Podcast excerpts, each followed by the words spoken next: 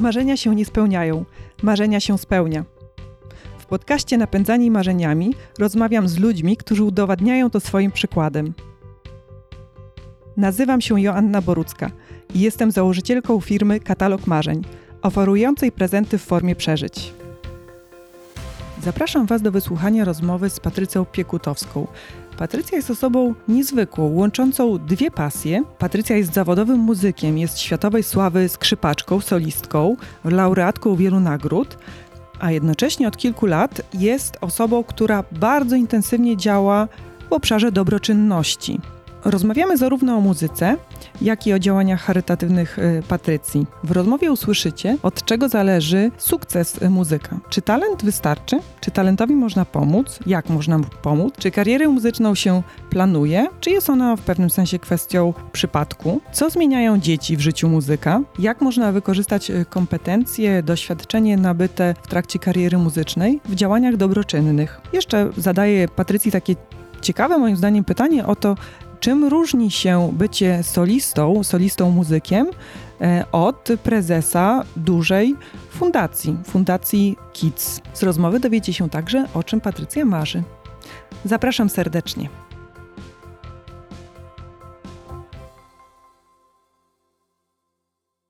Cześć, witam Was ponownie.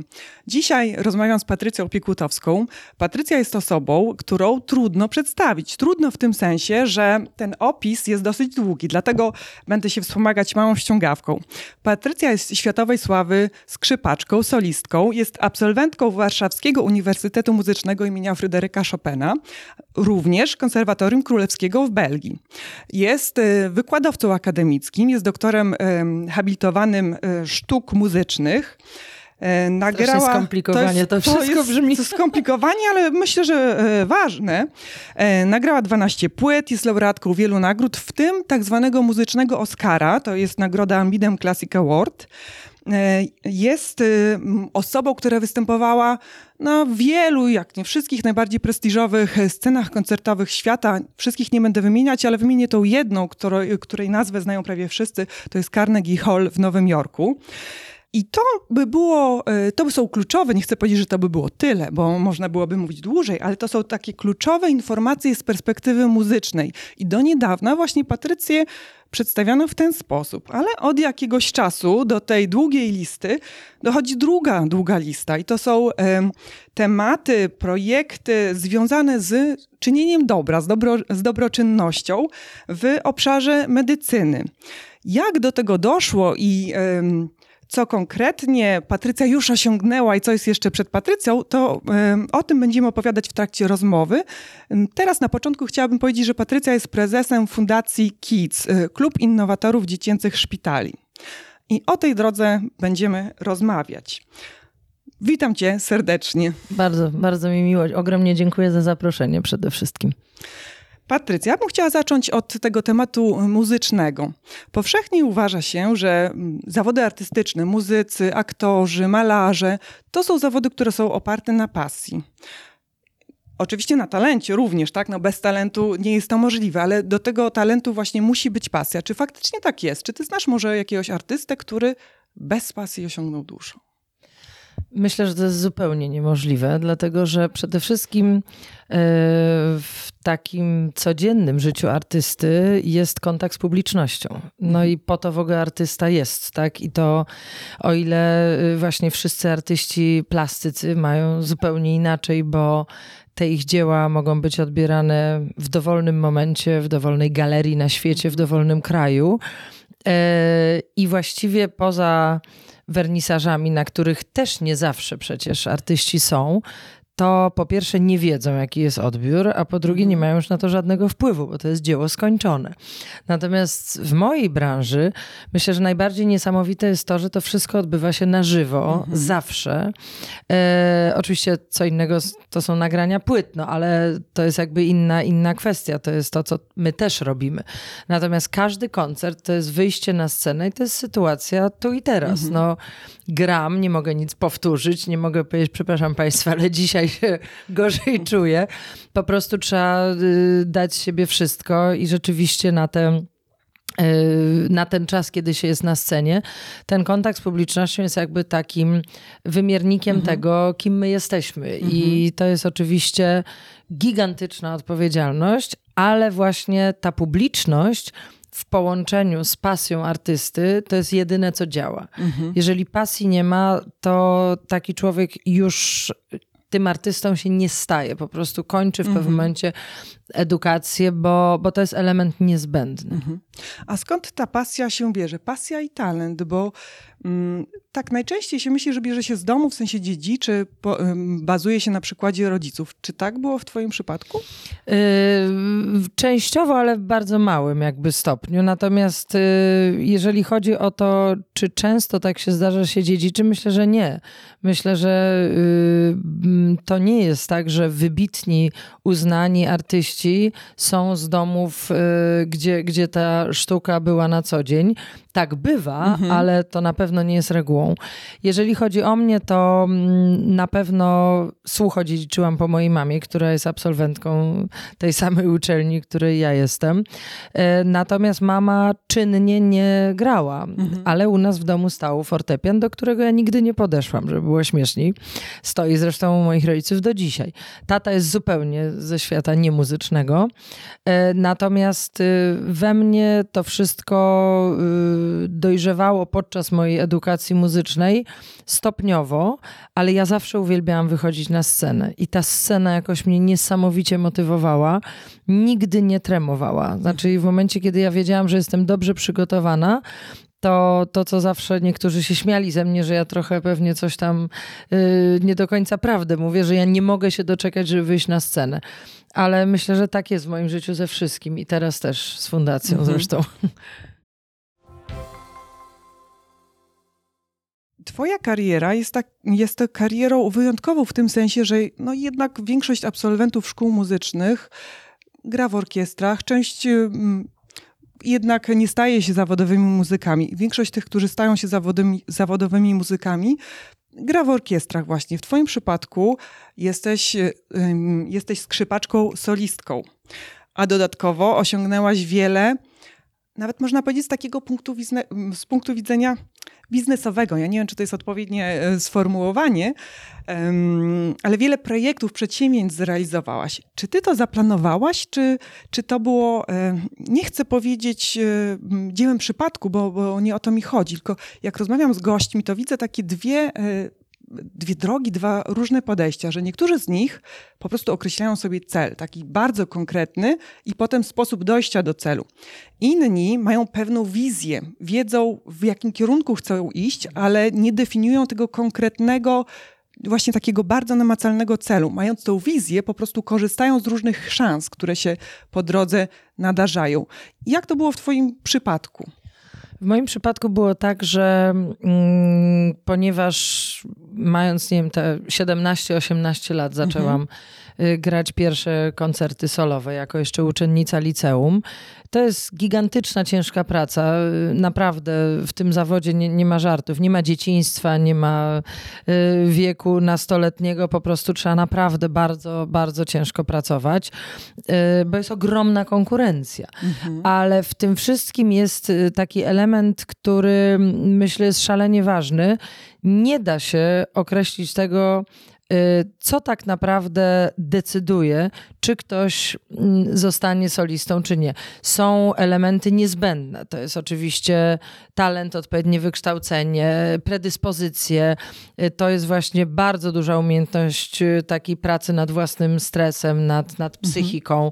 No bo to wszystko, co się dzieje na scenie, to jest rzeczywiście, no to jest czasem nawet kilkanaście elementów jednocześnie, o których trzeba myśleć. Ale w Polsce wybitnych solistów jest naprawdę wielu i wszyscy jeżdżą po świecie i w różnych dziedzinach, tak? To są i instrumentaliści, i śpiewacy operowi, których mamy w ogóle w pierwszej światowej dziesiątce kilku. Dyrygenci fenomenalni, kwartety smyczkowe, to jest jeszcze inna bajka, tak? Bo czasem po 20 lat ludzie we czwórkę jeżdżą ze sobą po całym świecie i spędzają ze sobą więcej czasu niż ze swoimi rodzinami, bo tak to wygląda.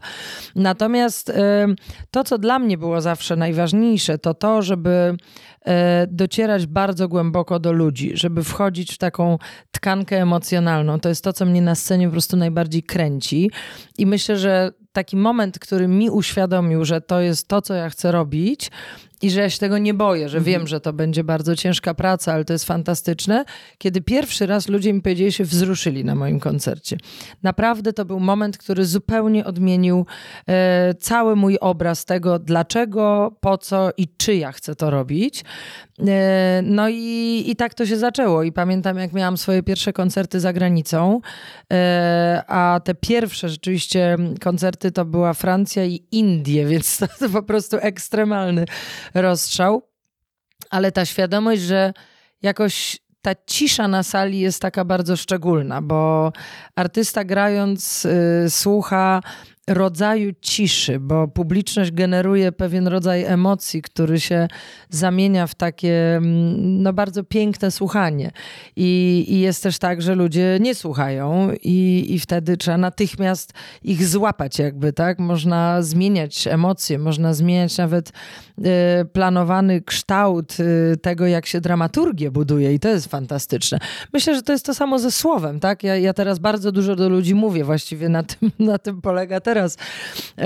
I też widzisz, na przykład ja w ogóle nie chcę użyć słowa praca.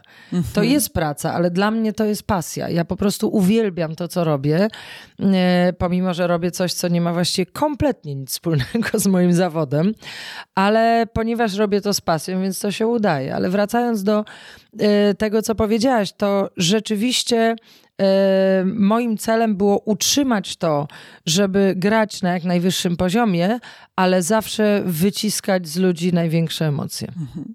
Ale pracowałaś nad tym samodzielnie, w sensie bez udziału różnego rodzaju trenerów, szkoleniowców. Dlaczego podaję takie przykłady? Bo przygotowując się do rozmowy z tobą, pomyślałam sobie, że jest dużo podobieństw pomiędzy, powiedziałaś, że praca, muzyka to nie pasja, ale użyję tutaj sformułowania pomiędzy pracą czy byciem muzykiem, a byciem sportowcem. Bo ten brak dzieciństwa, już właśnie nauka, ćwiczenie od kilkulatka czasami, taka determinacja, dyscyplina, ciężka praca i ten efekt dopiero po wielu, wielu godzinach. Systematyczność, tak? Bo tutaj się nie da inaczej. No właśnie. Więc tutaj widzę te podobieństwa. I zapytałam cię, czy w przypadku muzyka też się pracuje właśnie z takim wsparciem w stylu trener? Znaczy to jest profesor tutaj, tak? I to jest najpierw nauczyciel gry. To są w ogóle niesamowite, widzisz, i to ma ze sportem ogromnie dużo wspólnego, bo tak jak ci najwięksi mistrzowie w sporcie pracują zawsze 1 na 1, a u nas jest tylko tak. Każda lekcja z instrumentu od 7 roku życia, bo w Polsce jest taki system szkolnictwa, że żeby pójść do liceum muzycznego, musisz skończyć szkołę podstawową muzyczną. No i tym samym jest to jedyny zawód w Polsce, którego trzeba się uczyć 17 lat. I to nie jest tak, że któryś etap jest powtórzony, czy to jest po kolei. Cała edukacja muzyczna jest wynikiem poprzednich lat. Także zaczynając jak masz lat 7, kończysz mając 24 na 5 roku studiów. A czasem jeszcze są niektóre wydziały, które trwają 6 lat, tak jak na przykład wokalistyka. Także to jest bardzo, bardzo ciężka praca. Natomiast nasi mistrzowie to są najważniejsi ludzie w naszym życiu do momentu, kiedy człowiek rzeczywiście nie zostaje już sam.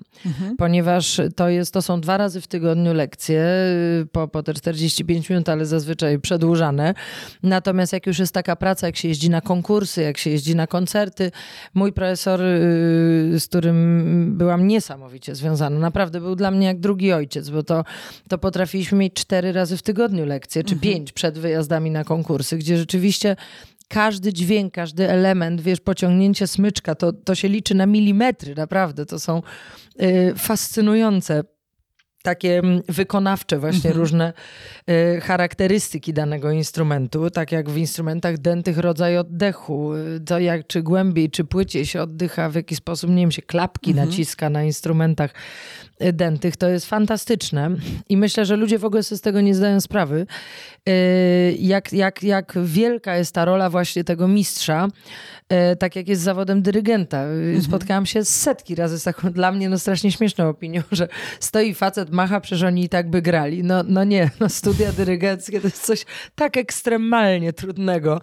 Opanowanie, żeby patrzeć na jedną stronę, gdzie ma się, nie wiem, 15 linijek ze sobą połączonych albo więcej i nie wiem, 10 sekund to jest rzut oka na właśnie 15 czy 20 linijek tekstu nutowego jednocześnie. To jest naprawdę wyższa szkoła jazdy. Nie mówiąc już o reżyserach dźwięku, którzy muszą mieć absolutny słuch i takie rzeczy.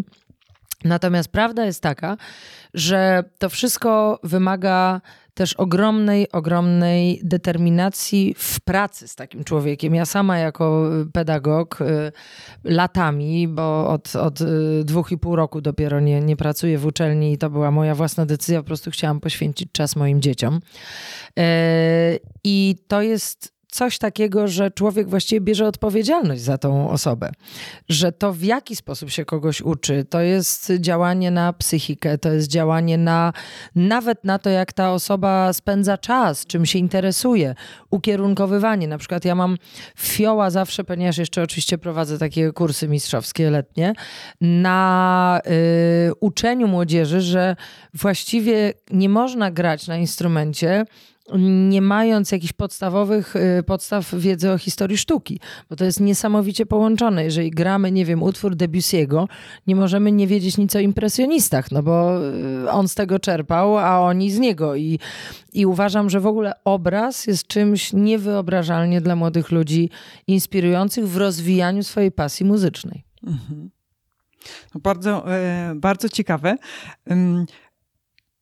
Mówiłaś o mistrzach, o mistrzu. Czy tą współpracę z mistrzem kontynuuje się po ukończeniu studiów? Tak. Znaczy u nas jest też tak, że zazwyczaj w przypadku, jeżeli ktoś naprawdę stawia na i już rozwija jakąś karierę, bo to się zawsze okazuje... U nas jest tak, że to się nie okazuje po studiach dopiero, tylko te konkursy, to wszystko to już się dzieje mniej więcej od połowy liceum i to nie jest tak, że ktoś nagle może podjąć decyzję, że zostanie solistą. To już jest za późno. Te predyspozycje, to wszystko się okazuje najpóźniej pod koniec liceum, ewentualnie na początku studiów, ale to już wtedy trzeba cisnąć, że tak powiem, ze wszystkim, jeżeli jest ten talent i jeżeli te wszystkie inne rzeczy funkcjonują. Dzisiaj ta granica wieku się bardzo drastycznie przesuwa w dół. Znaczy są tak wybitne dzieci, że aż strach, naprawdę. Dzieci grają utwory, które ja grałam mając 16-17 lat. Dzisiaj je grają dzieci, które mają 11-12. Tylko potem nigdy nie wiadomo też, co się z takim dzieckiem stanie. Tak. Natomiast to jest też tak, że w tym zawodzie pasjonującą historią jest to, że na wszystko można mieć wpływ w trakcie. Że rzeczywiście tego się dzieje strasznie dużo, co się dzieje po drodze. No właśnie, a co jest tą receptą na sukces? Bo przyznam, że wygooglowałam, albo inaczej próbowałam wygooglować takie frazy jak stać się słynnym muzykiem, albo jak stać się najlepszym muzykiem i tych recept nie ma w internecie. Także to nie jest ta droga. Nie da się. To nie jest prezes firmy i to nie jest wybitny marketingowiec. Tutaj to jest niestety, też trzeba przyznać, że to jest albo tak jak u śpiewaków w głosie, albo w palcach. To jest wszystko instrument natury, tak?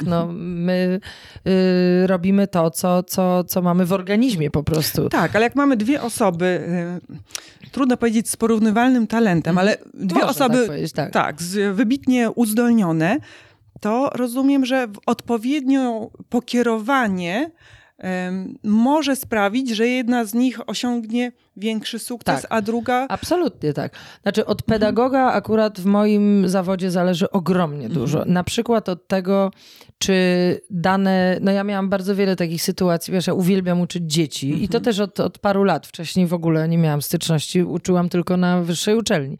Natomiast to jest niesamowite, że odpowiednio nastawione psychicznie dzieci potrafią na przykład 100 razy lepiej zacząć ćwiczyć i dużo lepiej grać. Ja miałam przykład kiedyś taki, który do dzisiaj jest w moim sercu bardzo. Dziewczynki, która przyjechała do mnie właśnie na kursy letnie, grała średnio, ale miała taki niesamowity błysk w oku i widać, że jak zaczęła chłonąć uwagi, to że było to coś takiego, wiesz, jakbyś na przykład siedziała, nie wiem, 5 lat w piwnicy i wyszła i zobaczyła słońce, wiesz. To było coś takiego, że ona... nie słyszała nigdy takich rzeczy. No była niestety w bardzo kiepskiej szkole muzycznej, gdzieś tam w jakimś maleńkim miasteczku i tego też nie można generalizować, bo czasem w bardzo małych miasteczkach są świetni nauczyciele, ale no jednak no, wiadomo, że wszystko co najlepsze jest w tych większych ośrodkach i to nie ma się co oszukiwać. I w skrócie, bo to jest właśnie taki przykład, co może dać to, że ktoś trafi na kogoś. I ona mi się niesamowicie spodobała, ponieważ ja uważam, że jednak wartości intelektualne w tym zawodzie są niewyobrażalnie ważne. Znaczy to, że ktoś jest mądry, że jest błyskotliwy, że bardzo szybko łapie, a ja z kolei uwielbiam tłumaczyć, więc dla mnie to było fenomenalne, jak można z lekcji na lekcję na przestrzeni 2 tygodni tak wiele zmienić. I tak jak mówię, tu nie chodzi o jakiś wielki talent. I potem ona się zapytała, czy może do mnie przyjechać po wakacjach na taką prywatną lekcję, żeby sprawdzić, czy dobrze ćwiczyła. I ja się popłakałam w czasie tej lekcji, ponieważ ona zrealizowała wszystko, ale na nowym utworze. I to jest jeszcze wyższa szkoła jazdy. Ja myślę, że w biznesie to też jest coś takiego, że ludzie mogą nagle zajmować się czymś innym, bo właśnie gdzieś coś już... mieli jakby przerobione, tak? Że te wskazówki, tą wiedzę, profesjonalizm i takie właśnie umiejętności wynikające z inteligencji, z możliwości mózgu po prostu, mogą przenieść na inną dziedzinę. I to się udaje. No i jej się to udało. I po prostu ja ją przeniosłam. Ja wtedy wykładałam w Akademii Sztuki w Szczecinie, gdzie dojeżdżałam z Warszawy. Z miejscowości, gdzie ona była, do Bursy w Szczecinie, żeby uczyć ją w liceum jedną, jedyną. Ja musiałam dla niej wypełnić największą ilość dokumentacji w swoim życiu, naprawdę. Natomiast w skrócie, dziewczyna mając 16 lat przeprowadziła się 700 kilometrów, podjęła tę decyzję w 3 dni za moją namową. Ja namówiłam jej rodziców, skończyła u mnie to liceum, natomiast ja wiedziałam, że ona musi wyjechać za granicę. Nie wiem, miałam takie poczucie. Wyobraź sobie, że właśnie kończy studia w Londynie. Mówi fenomenalnie po angielsku i jak widzę jej posty na Facebooku, jaka jest z tego dumna, jak się stała osobą samodzielną, dorosłą, po prostu za każdym razem mam łzy w oczach, bo wiem, gdzie by była, gdybyśmy się nie spotkały. Ale też ta moja decyzja i taka odwaga i uważam, że to jest strasznie ważne w życiu, żeby jeżeli się trafi na kogoś, gdzie wiadomo, że można wesprzeć albo że można komuś naprawdę odmienić życie, to trzeba zawsze próbować. Piękna historia. Bardzo, bardzo dziękuję. Ja pozdrawiam Gabrysię, bo jej wyślę link. Tak, ja również pozdrawiam. Ja również pozdrawiam. A kto wie... Może kiedyś zaprosimy ją do tej do rozmowy tutaj, na tej kanapie. No jej historia jest ciekawa. To jest taki dobry moment, żeby porozmawiać o dzieciach, bo jak poznałaś Gabrysię, to rozumiem, że można ją określić, że była wtedy jeszcze dzieckiem. Tak. Mam takie pytanie, to jest pytanie z podtekstem. Ty z pewnością zrozumiesz, jaki jest ten podtekst.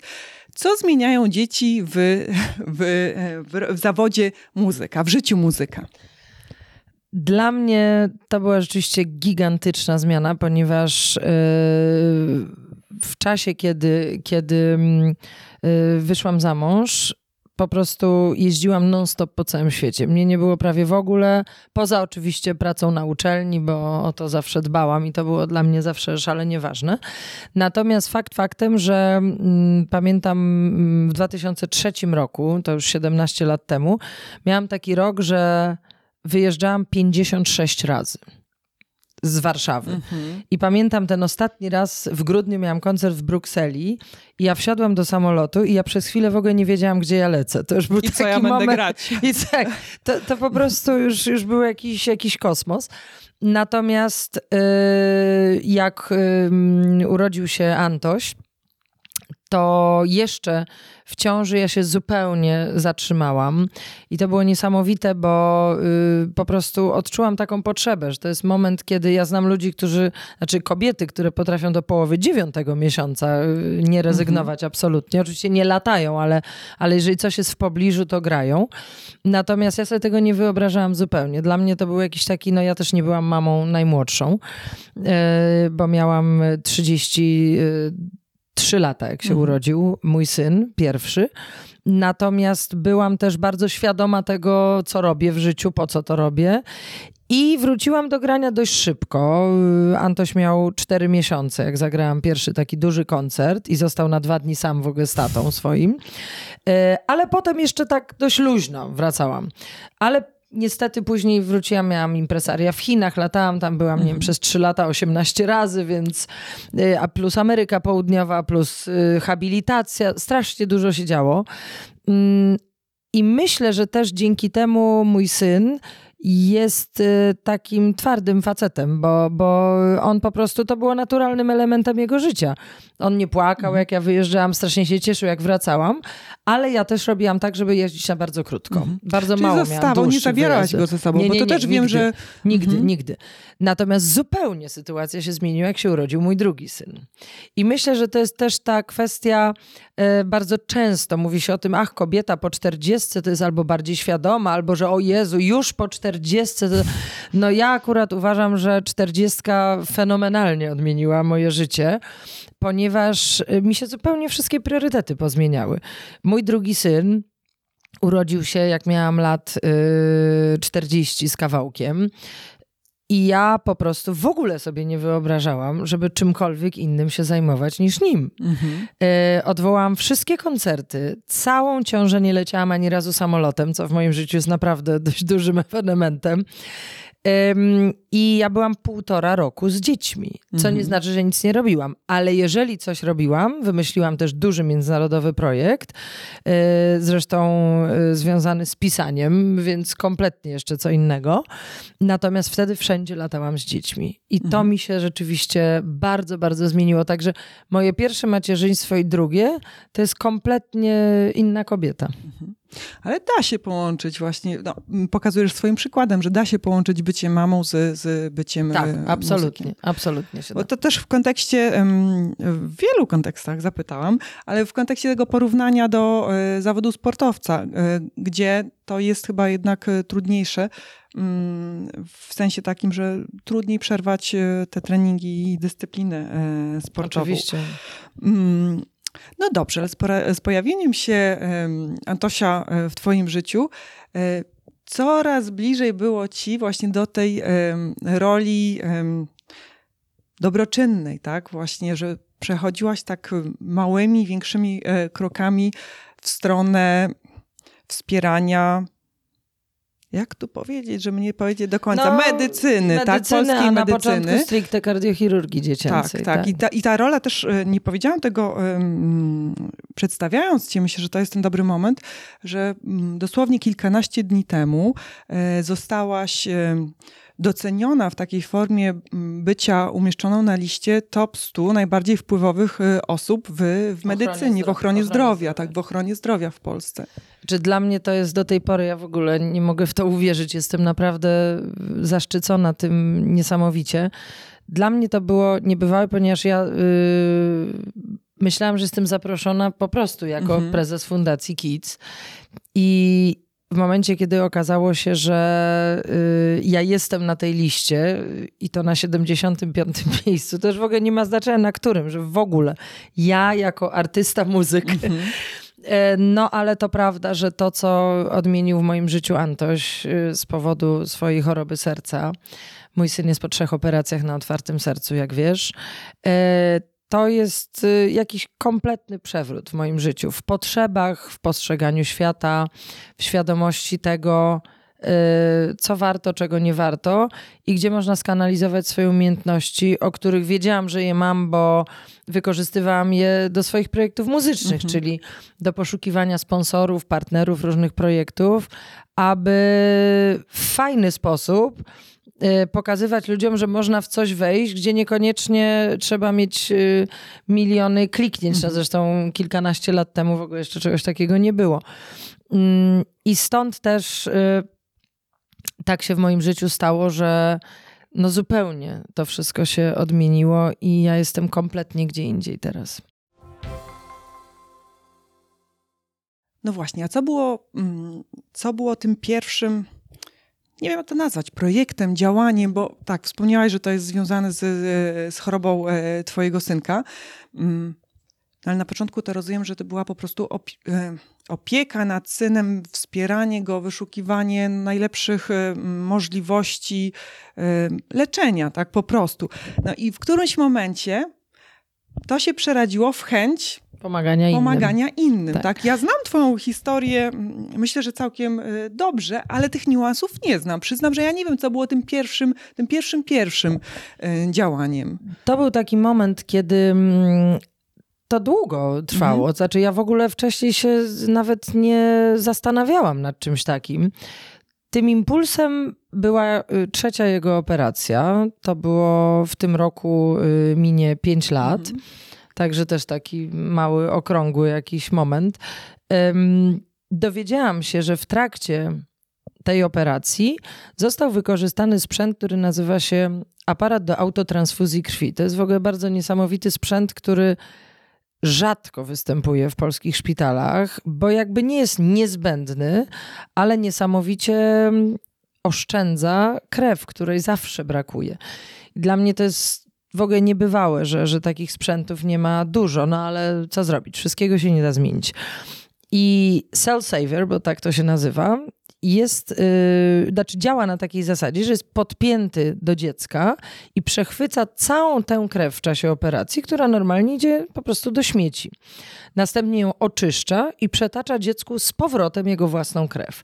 Po pierwsze jest to oczywiście bardzo bezpieczne, no a po drugie ściśle właśnie biznesowo ogranicza koszty, tak? Mhm. Bo każda jednostka krwi, to jest taki woreczek, no to są pieniądze, to jest paręset złotych, tak? Już nie mówiąc o wartości wiadomo jakiej, tak. Czyli no po prostu krwi jeszcze nikt na świecie nie wyprodukował i pewnie to się nigdy nie zmieni. I teraz jak ja się dowiedziałam, ten sprzęt jest wypożyczony Centrum Zdrowia Dziecka, że oni go nie mają na stałe. To był jakiś taki niesamowity impuls, że ja muszę coś zrobić, żeby zgromadzić pieniądze na zakup tego sprzętu. W tym samym momencie poznałam też niesamowite dwie panie, Beatę Kuleszę i Katarzynę Parafianowicz. To są prezeski Fundacji Serce Dziecka, która już istnieje paręnaście lat i jest właściwie taką jedną z najważniejszych fundacji działających stricte dla dzieci chorych na serce. Ale, żeby było śmieszniej, okazało się, że Beaty dziadek był znajomym mojej babci w Bydgoszczy. Okej? W związku z tym, i to 50 lat temu. Obydwie panie, które kompletnie czym innym się w życiu zajmowały, bardziej były w świecie finansów i biznesu, spotkały się właśnie w szpitalu, bo obydwie ich córki są chore na serce. Mhm. Jedna i druga jest po kilku operacjach serca i rzuciły wszystko, żeby założyć tę fundację, która jest właściwie dzisiaj jedną z topowych fundacji właśnie zajmujących się dziećmi z wadą serca, których się rodzi 4000 rocznie w Polsce. To jest bardzo, bardzo dużo. I co się stało? Jakoś razem zaczęłyśmy rozmawiać, ja im opowiedziałam o tym moim pomyśle i ona mówiła, słuchaj, może zostaniesz ambasadorem naszej fundacji. Ja mówię, no dobrze, ale co to jest ambasador? To ja nie chcę, znaczy mogę, tak, oczywiście, ale ja chcę coś robić. I wtedy wymyśliłam, jak połączyć muzykę właśnie z działaniami takimi, żeby w biznesie znaleźć te pieniądze. Ta rozmowa była gdzieś pod koniec czerwca, a pierwszy mój projekt Otwarte Serca Mistrzowie Muzyki, Biznesu i Kardiochirurgii Dzieciom odbył się już 23 września. Także to był rzeczywiście kosmos. Wszystkie pieniądze udało mi się załatwić. Sprzęt został w Centrum Zdrowia Dziecka. Natomiast wtedy urodziła się taka formuła, która dla mnie była szalenie ważna, bo była po prostu inna niż zazwyczaj. Że pieniędzy szukam pomiędzy koncertami, a na koncertach dziękujemy tym, którzy te firmom lub też czasem prywatnym ludziom biznesu, którzy te pieniądze przekazali. Ja myślę, że to też jest zupełnie inne działanie psychologiczne troszkę na ludzi, że nie, że coś od nich chcemy, tylko zobaczcie, to są ci, dzięki którym ten sprzęt już jest, on stoi, jest kupiony, może teraz wy. Ale to jest bez słów, tak? To samo się odbywało. Takich koncertów udało mi się stworzyć razem z Fundacją 7. Dzięki temu było zakupionych kilka bardzo drogich sprzętów, których akurat nie kupował WOŚP, bo wiadomo, że tu nic nie pobije tego zasięgu i zresztą mój synek korzystał z ponad 70 sprzętów WOŚP-u podczas swoich licznych wizyt w szpitalach. Natomiast to we mnie zbudowało takie poczucie, że ja robię coś naprawdę niesamowicie ważnego i coś, co się przekłada na rzeczy, bez których świat nie może funkcjonować, tak? Oczywiście tu z mojej branży by padły głosy, że muzyka jest tak. Tu występowali bardzo, bardzo wybitni muzycy. Wszystko oczywiście odbywało się pro bono, ale wszystko, nawet catering był za darmo. Ja uważam, że na tym polega charytatywność, że jeżeli jest koncert, to nikt na tym nie zarabia dookoła. Ale ten moment, kiedy rzeczywiście udawało mi się ludzi namawiać na przekazywanie pieniędzy lub była jedna osoba niesamowita, która po prostu kupiła 3 sprzęty za łączną kwotę ponad 400 000 złotych i pozostała anonimowa. I tak przeważała się ta szala, że ja przestałam odnajdywać taki naprawdę wielki sens w tym, żeby ciągle jeździć i grać koncerty. Żeby tylko ciągle jeździć i grać koncerty. Tak. Że stopniowo coraz więcej w twoim życiu było tych projektów charytatywnych. Tak, to prawda. I wydarzył się ten projekt, który, jak rozumiem, był czymś, co spowodowało ten kolejny krok, czyli fakt, że została się prezesem Fundacji Kids, czyli projekt remontu wejścia głównego holu do Centrum Zdrowia Dziecka. Jak to się stało, że ty, muzyk, wcześniej rozumiem koncerty, muzyka, sprzęty, ja to jeszcze rozumiem, umiem sobie połączyć tak w głowie, ale właśnie skąd tutaj nagle remont i zajmowanie się, nie wiem, posadzką, jakimiś, nie umiem, kanały tak wentylacyjne, właśnie drzwi. Drzwi przeciwpożarowe. Dokładnie. Jak to się stało? To jest taki moment, który właściwie trudno wytłumaczyć, jak to się zbiegło, ale to było tak, że ja już byłam właśnie 1,5 roku z moimi dziećmi. W międzyczasie tworzyłam różne projekty, ale kompletnie niezwiązane z działalnością charytatywną, bo ostatni koncert Otwarte Serca był, kiedy byłam w 8. miesiącu ciąży.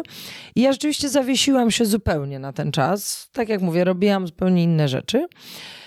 I nagle dyrektor Centrum Zdrowia Dziecka, dr Marek Migdał, zaprosił mnie do siebie i mówi, wie pani co, ale mamy straszny kłopot z dofinansowaniem takim właśnie od sponsorów części wspólnych. To ludzi nie interesuje, bo to nie jest sprzęt, tam nie leżą na łóżkach dzieci. To jest temat, który nie porusza. A jednak to dzieci widzą najbardziej, że wchodzą do starego holu, że siedzą w starych, okropnych poradniach, oddziały są zrobione pięknie, sale operacyjne, wszystko, ale tych części wspólnych jest dużo. Może by pani wymyśliła jakiś taki koncert. I tak już w skrócie powstała idea koncertu. Ja sobie wyobraziłam, że jeżeli to ma działać ogólnie na Centrum Zdrowia Dziecka, to musi być po prostu coś bardzo dużego. Tamte koncerty były zamknięte, były kameralne, były na 300 osób. Tutaj ja rzeczywiście nie wiem, co bym zrobiła, gdybym wiedziała, co mnie później czeka. Bo to było szaleństwo. Ta nasza rozmowa się odbyła tuż przed Wigilią 2018, a pierwszy koncert Wielcy Artyści Mają Pacjentom odbył się 15 marca 2019, już po ukończonym remoncie kompleksowym holu i jeszcze jednego korytarza i wymianie okien w jeszcze takim przedsionku. I do tego wszystkiego udało się wygenerować prawie 120 000 złotych z biletów. I co było dalej? I dalej było to, że mi się to strasznie spodobało. Znaczy, ja spojrzałam też na to oczami mojego syna, tak? Że on wchodzi do tego szpitala i oj mamusiu, jak tu czysto, jak tu ładnie. Zobacz, bo tu słodeczka, tu chmurki. Poza tym muszę przyznać, że rozmowy z szefami tych firm, czy z dyrektorami marketingów, czy z właścicielami, to był taki kontrast dla nich, że ja myślę, że na tej zasadzie troszkę to też działa, że po prostu czy ja rozmawiam, nie wiem, z kimś od technologii, czy innowacji, no bo teraz to jednak będzie w dalszym ciągu działań fundacji najważniejsze. Najpierw pociągnęłam dalej też te remonty, no bo po prostu już były ustalone plany, ale jaka to jest radość dla dzieci niesamowita. Mhm. I teraz jak się dzwoni takiego prezesa i się mówi, że jestem solistką, skrzypaczką, doktorem habilitowanym sztuk muzycznych i właśnie, proszę pana, brakuje mi drzwi do szachtów przeciwpożarowych, bo wie pan, bo ten remont w 3 tygodnie, mogę tu koncert, soliści, operowi najwięksi. Wiesz, to jest tak, że ludzie nie dostają takich telefonów po prostu. I to jest szokujące. Natomiast fakt jest faktem, że gdyby wtedy mi ktoś powiedział, że ja dostanę tak ogromną szansę, jak zaufanie ludzi ze świata biznesu, którzy z kolei z moją branżą nigdy nie mieli nic wspólnego i że taki Tomasz Rudolf, widząc te moje działania, w ogóle wpadnie na pomysł, że ktoś taki jak ja może poprowadzić fundację, gdzie nigdy w życiu nie był prezesem niczego. Ja na pewno popełniam jakieś 10 przeróżnych błędów. Nie umiem być systematyczna w jakichś tam ważnych procesach i coś, ale jeżeli się za coś zabieram, to jest na 200%. I myślę, że to zaufanie, którym zostałam obdarzona, a przede wszystkim przez sam fakt, że jednak 23 osoby, w tym ty, są fundatorami tej fundacji, gdzie nikt właściwie nie wiedział, co będzie, tak? To było jakieś takie pospolite ruszenie wynikające z zaufania wszystkich do Tomasza, no ale to, że wszyscy zaufali mnie, no to jest właściwie kosmos, bo co ja mogę mieć z tym wspólnego? Aczkolwiek właśnie myślę, że te 4 lata wtedy tej mojej działalności charytatywnej jednak są jakąś gwarancją tego, że ja przede wszystkim projekty zawsze robię bardzo precyzyjnie, tak, że one są, że one się wydarzają. Natomiast to jest też trudna tematyka, bo są ludzie z bardzo różnych dziedzin, są ludzie z różnych środowisk, no i to trzeba jakoś ze sobą też połączyć. Ja myślę, że ja nie miałam żadnych wątpliwości. Myślę, że nikt z innych fundatorów, osób, które wspierały to zainicjowanie fundacji, nie miał wątpliwości, bo twoja droga i zawodowa pokazuje właśnie tą determinację. Zawodowa wcześniej, muzyczna, tą determinację i to osiąganie. I ta droga, te kilka lat, kiedy można powiedzieć tak w sposób indywidualny realizowałaś ogromne projekty i ta energia i to serce, które widać, tak, no to stanowiło taką 100% gwarancję, tak? Wiesz, ja myślę, że też jest niesamowite to, że przy fundacji bardzo wiele rzeczy dzieje się na zasadzie wolontariatu, ale nie tak rozumianego, jak przeciętny Polak może sobie myśleć, tak? Czyli przeciętnie od 27 lat, jakby nie patrzeć, nam się kojarzy wolontariusz, to jest ktoś, kto stoi z puszką obklejoną i mamy do niego pełne zaufanie, tak? No bo na szczęście tych przypadków jakichś tam skrajnych oszustwa było ultra garstka, mało. To tak w ogóle się nie liczy. Natomiast tutaj to jest zupełnie co innego, bo wchodzą pro bono w te projekty wybitni specjaliści. Ludzie, którzy się znają na innowacjach, na tych nowoczesnych technologiach. Tworzy się aplikacja pacjenta, która będzie pierwszą w historii Centrum Zdrowia Dziecka. Dzieje się też bardzo dużo rzeczy związanych z naszym nowym projektem telemedycyny. Bardzo trudnym, bo nikt nic z tego nie rozumie, tak? Nie ma czegoś takiego w Państwowej Służbie Zdrowia. A jednak dzięki temu, że przy nas, co też jest bardzo ważne, jest agencja Publicis, która też dla nas pro bono robi ogromne projekty. Myślę, że ta jakość, która stanęła przy fundacji, związana właśnie nie tylko z zarządem, z niesamowitymi osobami w grupie tych fundatorów, założycieli, ale wolontariuszy, którzy chcą poświęcić swój prywatny czas, a są ekstremalnie na co dzień zajęci. Mhm. I mi się wydaje, że to jest fantastyczne, bo to wszystko razem działa już na tylu polach, że po prostu coraz więcej tego biznesu chce rzeczywiście w fundacje inwestować, czyli de facto w szpitale dziecięce, bo my po to jesteśmy. Do naszej rozmowy podlinkujemy pod tą rozmową stronę fundacji, żeby wszyscy, którzy nas słuchają, mieli możliwość zapoznania się z tym, co jest celem fundacji, z projektami, które Fundacja Kids realizuje. Mam do Ciebie jeszcze takie pytanie. Jako skrzypaczka działałaś jako solistka. Byłaś, jak to nazwać, kluczowym... Generalnie to Ty sterowałaś wszystkim i byłaś, powiedzmy, najważniejsza, tak? A w fundacji jesteś prezesem organizacji, w której jest wiele osób, właśnie co więcej osób, które nie są pracownikami, tak? Nie dostają wynagrodzenia i nie mają w związku z tym no, pewnych takich obowiązków, tylko działają na zasadzie wolontariatu. Gdzie widzisz podobieństwa, gdzie różnice właśnie między tą pracą solisty, który swoje działania ukierunkowuje pod swoim kątem, versus właśnie dużej organizacji, która sprawia, żeby grupa ludzi działała w kierunku wspólnego celu? Nie ukrywam, że jest to dla mnie strasznie trudne. I to powiem zupełnie szczerze. Nie trudne, że to jest niemożliwe, tylko trudne, ponieważ ja jestem przyzwyczajona do czegoś, co jest bardzo złe, z jednej strony, ponieważ zawsze byłam przyzwyczajona, że ja muszę polegać tylko na sobie. I ja nie umiem rozdzielać zadań. To jest bardzo, bardzo skomplikowana dla mnie sytuacja, ponieważ zawsze uważam, że i tak ja muszę wszystko posprawdzać. Tak było przy pierwszym naszym projekcie modernizacji poradni okulistycznej, gdzie, nie wiem, jeździłam do robotników, doglądałam, zawoziłam im pizzę, żeby im było miło, bo to było w bardzo krótkim czasie się działo, żeby wszystko zdążyć.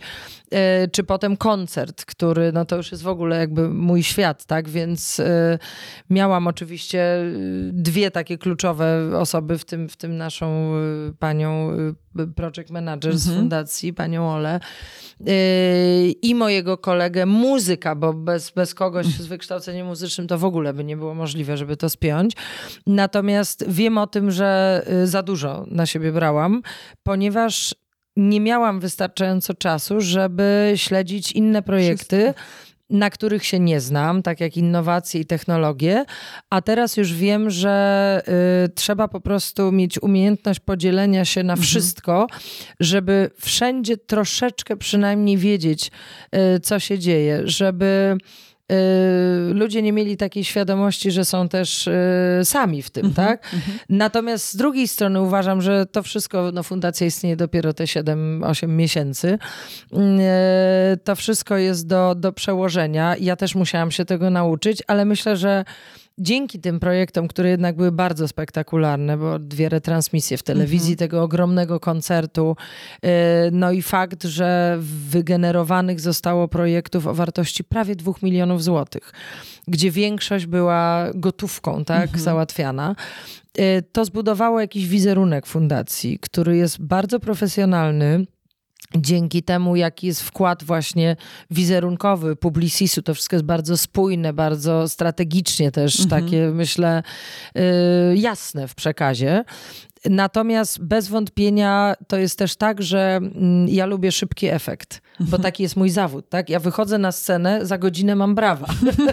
No taka tak, prawda. Tak. Oczywiście są godziny ćwiczenia i tak dalej, ale to jest... Najpierw 17 lat edukacji. No tak. I bardzo... ale to jest on my side, tak?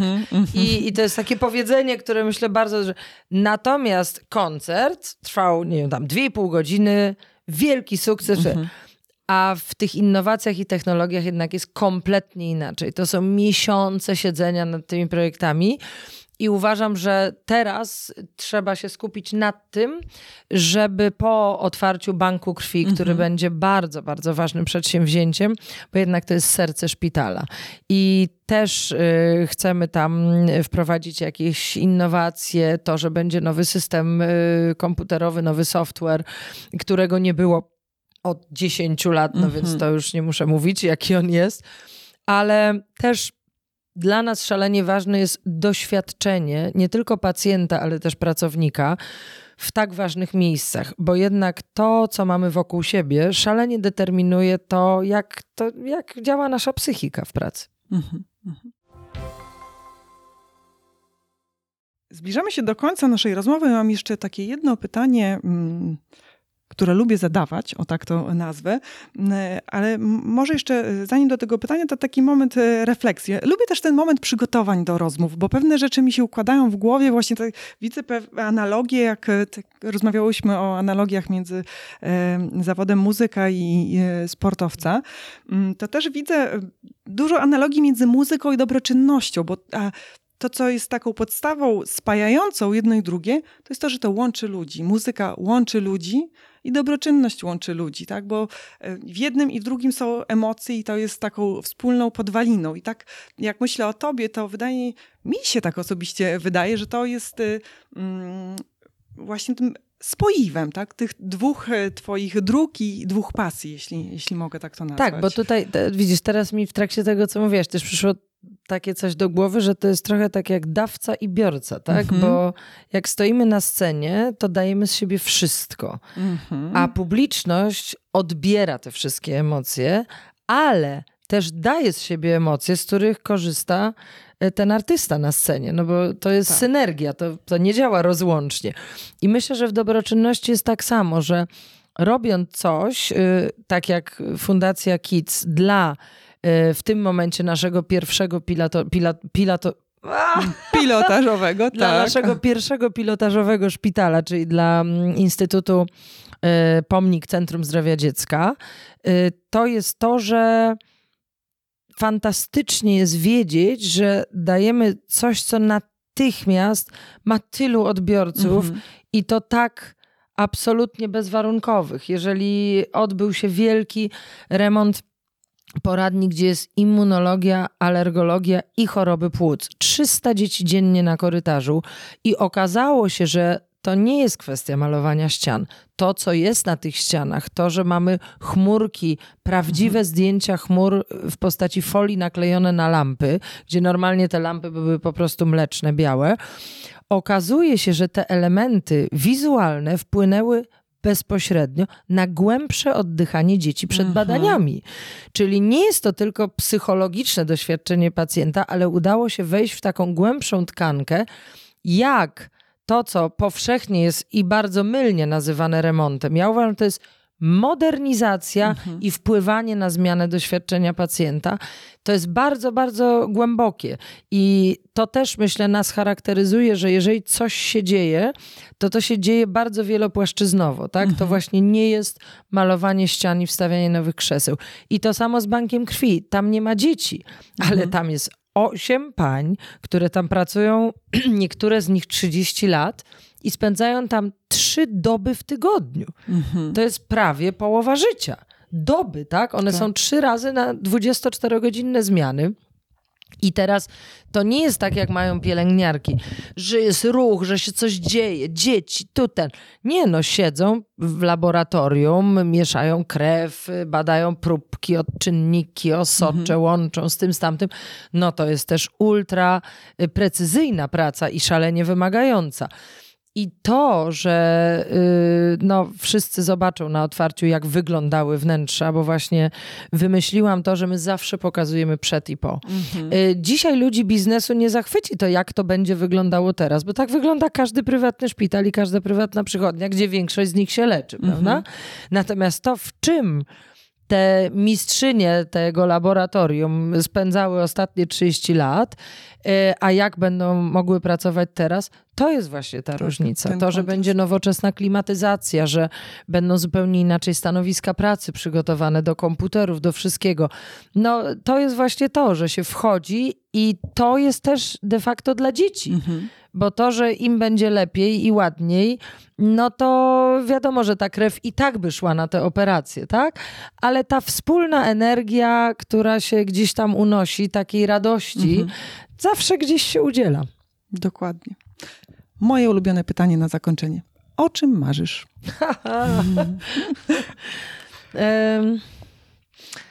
Wiesz co, ja mam bardzo dużo marzeń, bo ja na przykład kocham z moimi dziećmi jeździć po świecie. Uwielbiam to i dużo jeździmy, bardzo. Natomiast tu są dwa pola. Jedno to jest pole prywatne. Ja myślę, że chciałabym po prostu być bardzo szczęśliwa w życiu i to jest dla mnie absolutnie najważniejsze, bo nic za pieniądze tego nie można kupić. A druga rzecz, poza oczywiście zdrowiem Antosia, co jest dla mnie no, w ogóle najważniejsze w życiu, bo Adaś na szczęście jest super, super zdrowym 2,5-letnim facetem. Natomiast z takich moich marzeń zawodowych to chciałabym, żeby nasza fundacja stała się na tyle rozpoznawalną marką, żebyśmy doszli do poziomu nie szukania partnerów do każdego projektu osobno, tylko żeby móc zdobywać na przykład co pół roku jakiegoś dużego, jednego, może dwóch partnerów i móc robić różne projekty na różnych polach. Żeby się nie musieć ograniczać do tego, że teraz robimy to, a teraz tamto, a tu trzeba, bo to jest bardzo męczące. Fundraising jest fajny, ale jednak jest bardzo wyczerpujący i troszkę tak odciąga od tych ludzi, którzy właściwie są sensem tego wszystkiego, bo to ich praca i ich wiedza wpływa na to, że możemy takie, a nie inne projekty robić.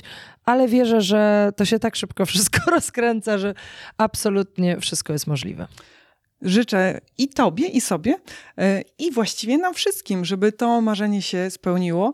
Mam się, że wszyscy na tym skorzystamy. Dzięki serdeczne za rozmowę. Bardzo dziękuję. Dziękuję za zaproszenie.